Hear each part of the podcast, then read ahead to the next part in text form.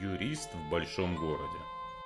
Здравствуйте, меня зовут Сергей Пирогов, и вы слушаете мой подкаст «Юрист в большом городе». Это подкаст для тех, кто хочет знать свои права, быть юридически грамотным, законно вести свою деятельность и не быть обманутым. Сегодня отвечу на самые популярные вопросы, которые вы мне задавали по предыдущему выпуску о новой экономической реальности. Конечно, преимущественно о банках, но не только. Итак, поехали. Изменится ли ставка по оформленному кредитному договору? Нет, ставка не может измениться. Она может быть изменена только в том случае, если это это прямо предусмотрено кредитным договором. Или если ставка по кредиту является плавающей, то есть определяется в зависимости от определенных индикаторов или по той формуле, которая установлена договором. Если у вас в договоре написано конкретно 15% годовых и никаких нюансов больше не обозначено, то ставка не может измениться, даже учитывая существенное увеличение ключевой ставки. Будет ли материальная выгода при экономии на процентах? Действительно, такое понятие в налоговом кодексе существует, если действующая процентная ставка по кредиту меньше, чем две трети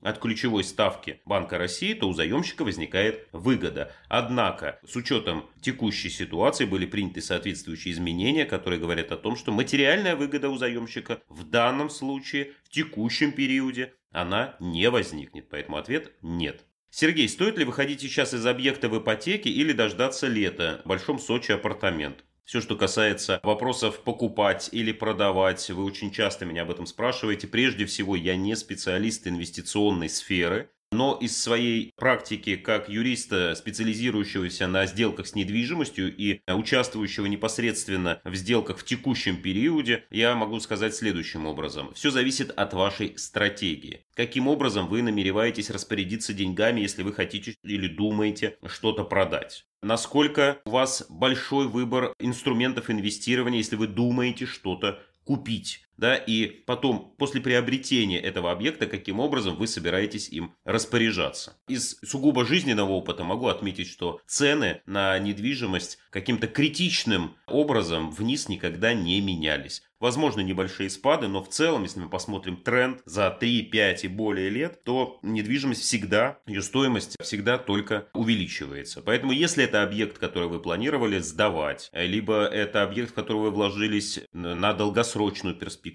то, наверное, сейчас выходить из него не стоит. Хотя спрос на аренду жилья, наверное, может существенно сократиться. Следующий вопрос. Какие есть варианты для граждан РФ по выпуску банковских карт Visa MasterCard в иностранных банках? Опять же, такого рода вопросов очень много, и здесь однозначного ответа, к сожалению, быть не может. Все зависит от конкретного государства, от конкретного банка. Несмотря на те громкие заявления, которые делаются о каких-то там беспрецедентных санкциях и так далее, есть факты, да, когда банки продолжают спокойную э, работу с гражданами России, открывают счета, в том числе и пластиковые карты и так далее. Но здесь важно иметь в виду, первое, ограничения, которые действуют действуют в текущем моменте в соответствии с законодательством Российской Федерации. Прежде всего ограничения на переводы денежных средств из Российской Федерации на свои же счета или счета родственников, которые открыты в зарубежных банках. Насколько ведение, скажем так, финансовых операций для вас будет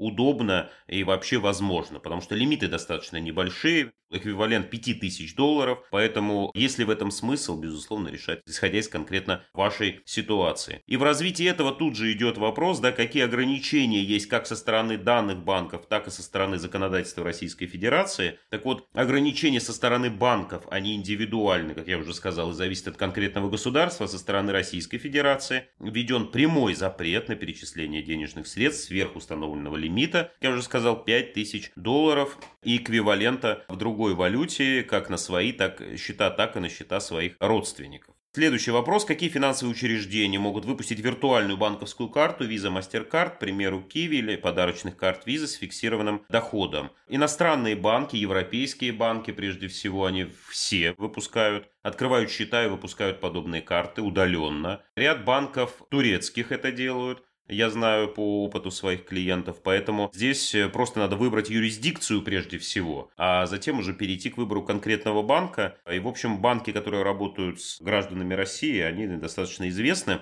и здесь как бы достаточно определиться только с государством.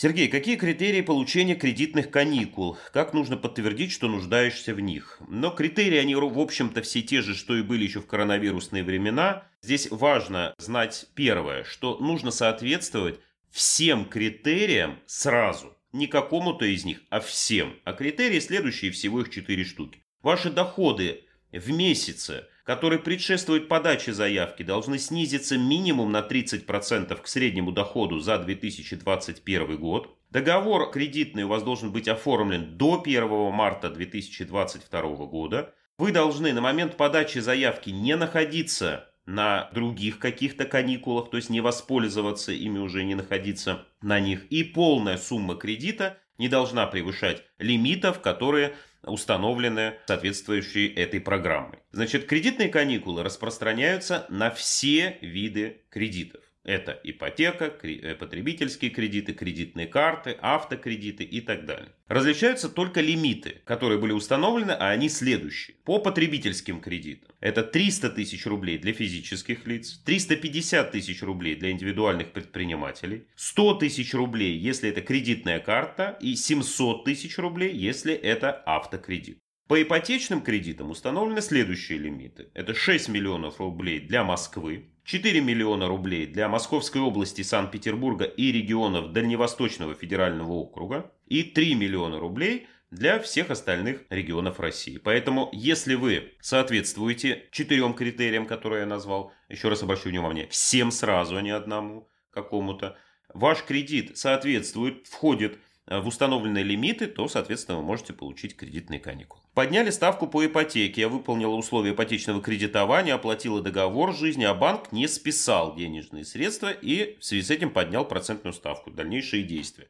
Пишите в банк претензию о том, что вы со своей стороны выполнили все необходимые действия. По вине банка не был оплачен страховой полис, и на этом основании требуйте отмены повышения процентной ставки, то есть ее возврата к первоначальному э, размеру и перерасчета суммы вашей задолженности. Если вы выполнили все действия, которые от вас требовались для продления страховки, но по вине банка этого не произошло, то вы в полном праве потребовать от банка снижения процентной ставки и возврата излишне уплаченных вами денежных средств, либо перерасчета задолженности. Следующий вопрос. Если деньги лежат на карте МИР, стоит ли чего-то опасаться? Карта продолжит работать? Работать, конечно, продолжат работать, так же, как и продолжают на территории Российской Федерации работать все остальные карты, визы и MasterCard, да, которые за границей не работают. Сама по себе карта МИР, как и виза с MasterCard, внутри России работает на нашей национальной платежной системе. Поэтому опасаться непосредственно из-за того, что это карта мир, я бы не стал. Дополнительных рисков здесь я не усматриваю. А если говорить об общеэкономических, банковских рисках, то здесь, собственно, не зависит от того, на какой карте именно лежат у вас деньги. Потому что ваши деньги лежат на банковском счете, а не на карте.